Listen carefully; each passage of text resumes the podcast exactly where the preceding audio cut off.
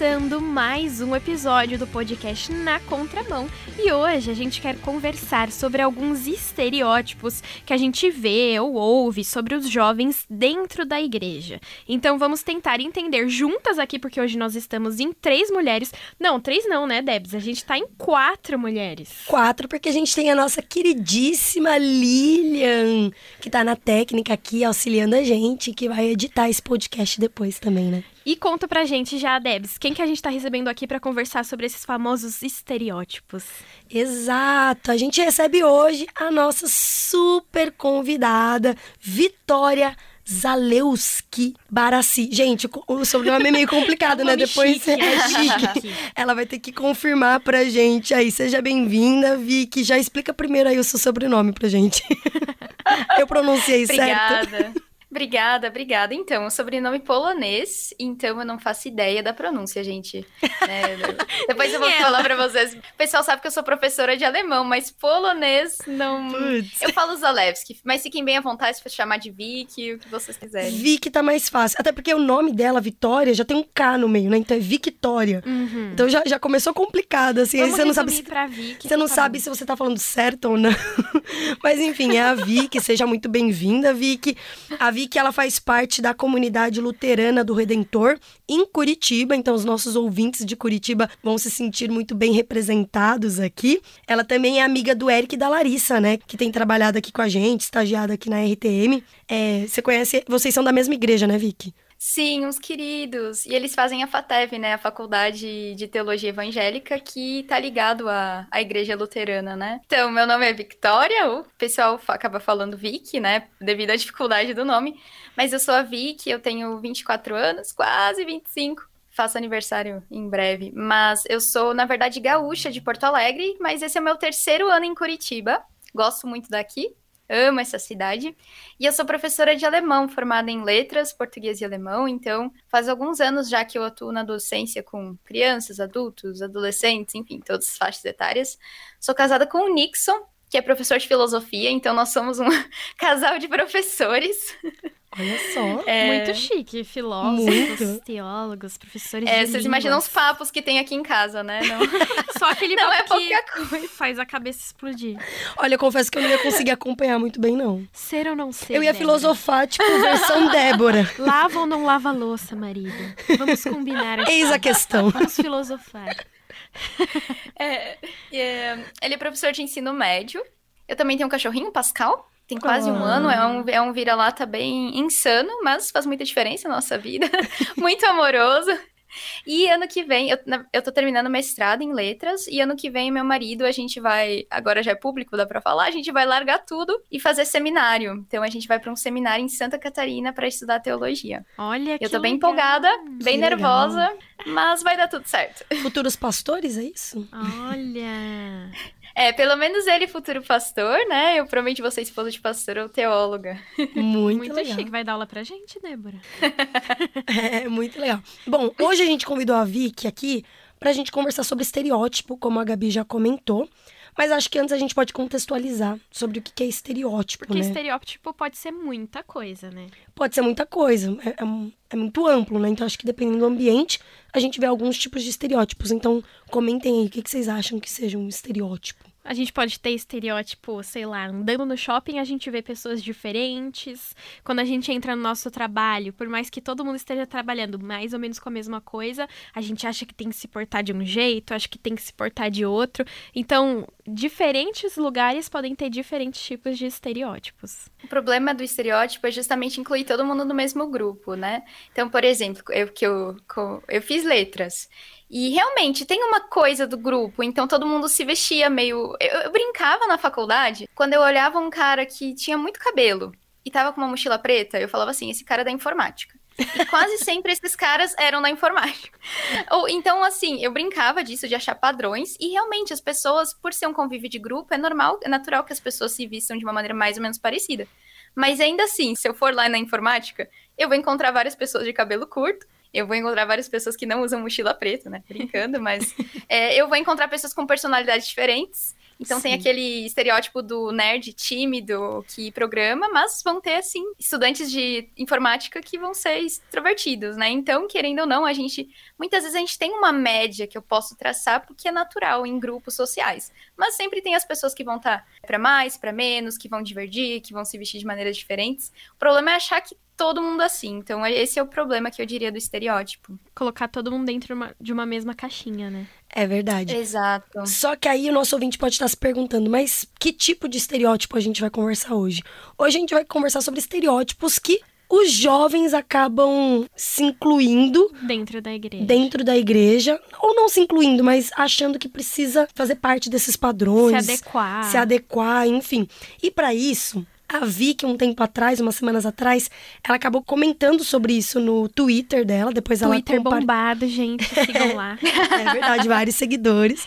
Aí depois ela compartilha com a gente qual que é o Twitter, né, pra gente seguir, né? Eu já sigo. Ah, eu também. E aí ela comentou, né, com o pessoal que, que ia falar sobre esse assunto aqui com a gente. E o pessoal foi mandando algumas, alguns estereótipos que eles achavam que existia dentro da igreja pro jovem cristão, né? Então eu peguei algum desses comentários e já trouxe pra nossa pauta pra gente já falar sobre o que a galera tem falado por aí, né? Inclusive, essa discussão surgiu quando alguns jovens de uma igreja, eles tinham vindo de uma aula de escola bíblica dominical para jovens, e o pessoal estava muito chateado com o material. Então, esse foi o pontapé para essa discussão, porque, poxa, por que, que alguns materiais de jovens trabalham assim e não assado? E esse foi o estopim, eu vou dizer, o pontapé dessa discussão. E é, a gente normalmente, né, quem é de igreja tradicional e tem a escola bíblica, recebe aquela revistinha, né, do jovem com óculos all-star colorido, com um fundo tipo de tinta jogada, né, e jovem é isso. Geralmente aí- roupa bem colorida É, também. bem colorida, que parece um restart moderno, bíblico, né? Realmente faz um tempo, né, do restart. Já faz. te- Gente, não usamos mais calça colorida. Vamos nos atualizar. Hoje em dia, hoje em dia, tipo, precisa usar uma roupa mais estilo, meio estilo worship que a galera fala na internet, né? Isso. O crente descolado tem que usar uma roupa meio worship, a igreja precisa ser preta dentro. É, ter uns. LEDs, uns pallets. Pallets, pode crer. Mas vamos falar então Ai, sobre alguns tipos aí que, que existem, né? Os mais comuns, se vocês forem lembrando demais, vão comentando aí.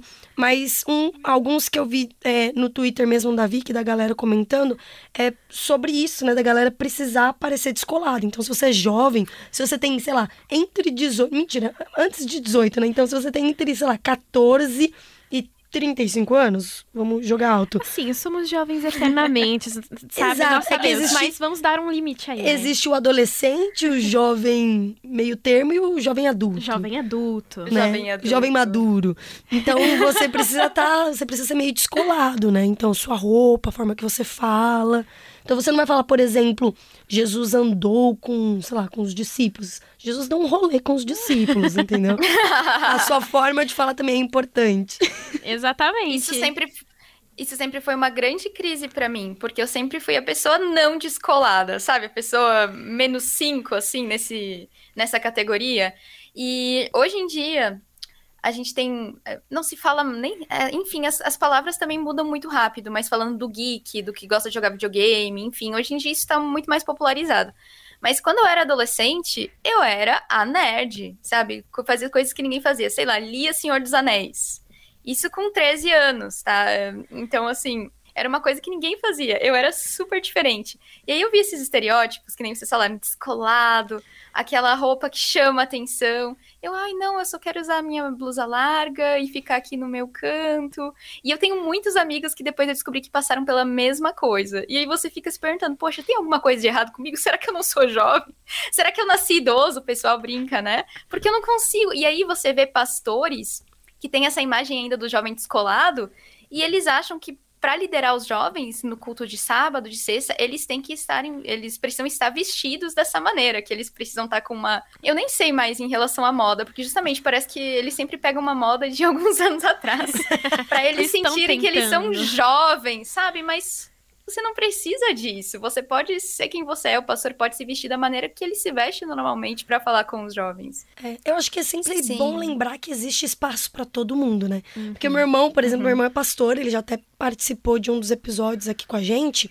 Então ele vai de bermuda, chinelo. É que a minha igreja não, não, não encana muito com isso. A gente, a gente é descolada, dizendo. Ai, nós vencemos na vida, a igreja descolada. Mas é, é, é, eu acho que a minha igreja encaixa um pouco na galera que, que, Que quer, ser ser um pouquinho mais descolada.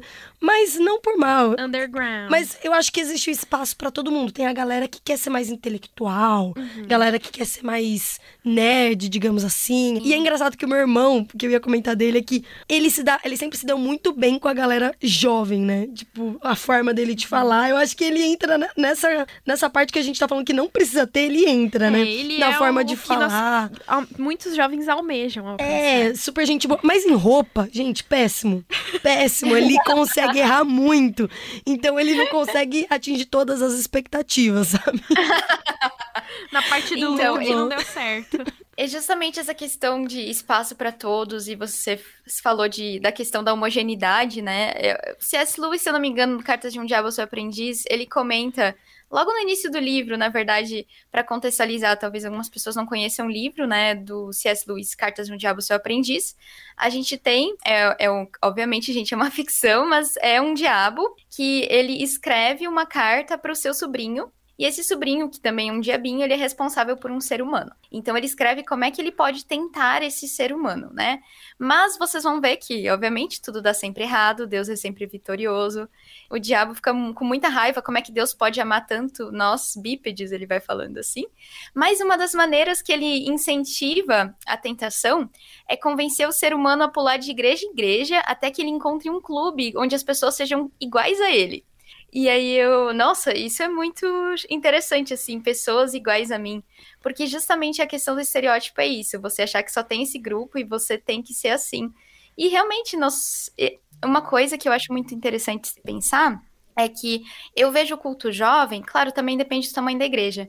Eu vejo o culto jovem como se fosse um culto de domingo. Por quê? No culto de domingo, o pastor ele tem que pregar para adolescentes, para idosos, para pais com bebês, para pais de ninho vazio, que a gente chama. Então ele tem que alcançar pessoas muito diferentes numa pregação de domingo. No culto de jovens, o pastor de jovens ele vai ter que alcançar pessoas diferentes também, né? Que nem vocês falaram, às vezes a gente tem do 16 anos, do jovem de 16 anos, até o cara de 35. E tem gente que ainda depois continua indo no culto de jovens.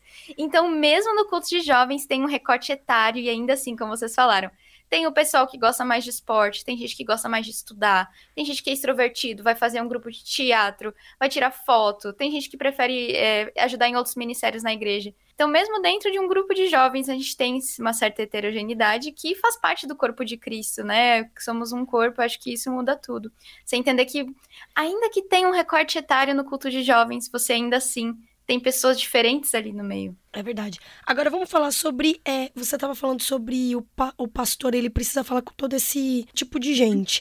Agora vamos falar sobre alguns assuntos que sempre são falados e que parece que só existe esse tipo de a assunto, gente né? só vive isso na nossa juventude. né? É, são os clássicos, falar sobre namoro, sobre tentações, é, que mais? Casamento. casamento, enfim, parece que todo jovem precisa só ouvir sobre É, isso, né? sobre drogas na faculdade. Exato, Nossa, bebida. gente, Não vão nas festinhas da faculdade.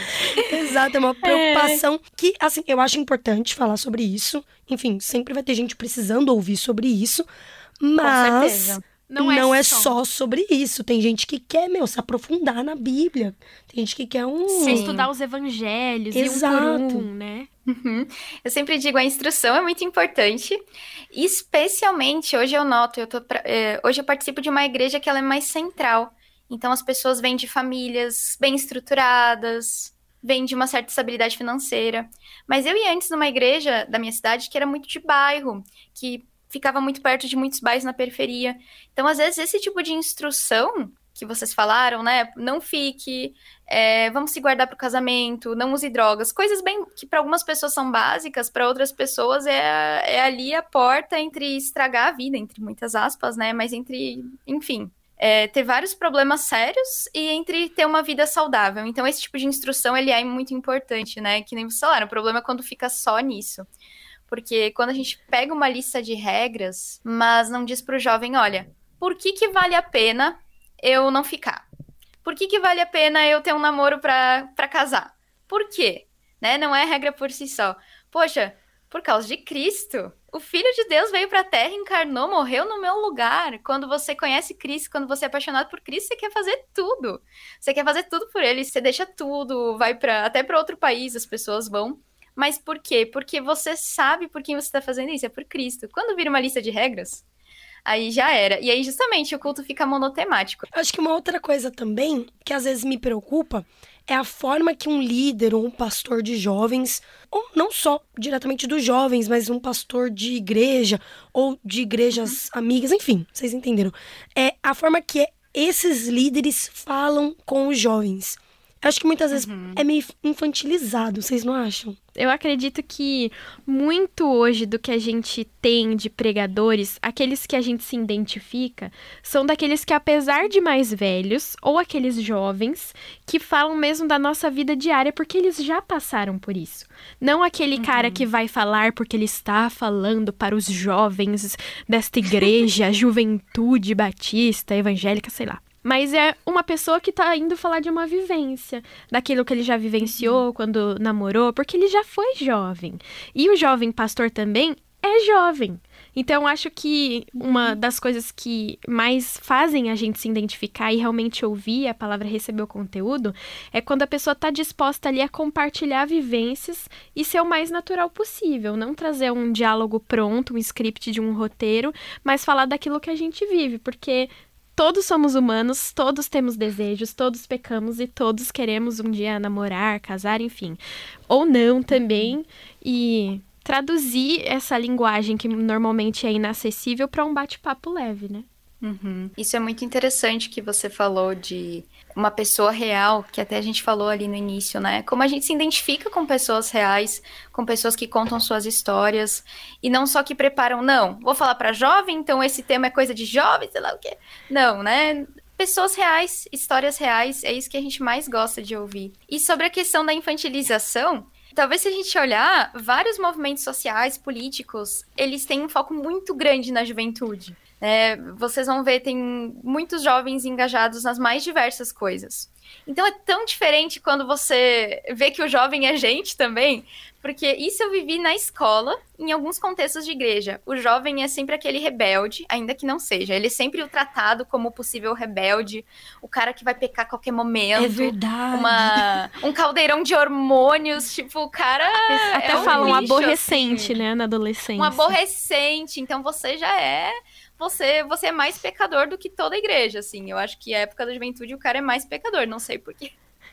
É, não que seja uma fase fácil, né, gente? Ainda mais se falou da adolescência, não é fácil. Pelo menos a minha não foi e de muita gente não foi também. Mas todos são pecadores, adultos, crianças, idosos, temos os nossos dilemas para uma faixa etária, temos. Mas ainda assim, eu já vi muitos discursos onde de pregação o jovem é sempre mais colocado contra a parede. E é muito diferente quando você chama o jovem à responsabilidade. Eu acho que isso para mim faz toda a diferença. Os amigos que eu conheço que mais continuaram, por assim dizer, na igreja, não só em relação a conhecer a Jesus, mas que continuaram numa igreja específica, eles eram engajados em ministérios. Então, beleza, o líder geralmente é alguém mais velho, mais experiente, mas aí os liderados, você chama o cara para tocar bateria, o outro vai tirar foto, o outro vai preparar a decoração. Quando você sente que você é parte daquele grupo e não só você fica, enfim, dando uma lista de regras, você sente que você é parte daquele ministério, né? Um ministério de jovens feitos por jovens, óbvio, com líderes mais velhos e experientes, mas que você sente, poxa, esse é meu espaço, eu posso contribuir de alguma maneira. Isso faz toda a diferença, porque você, isso é uma coisa que todo ser humano quer.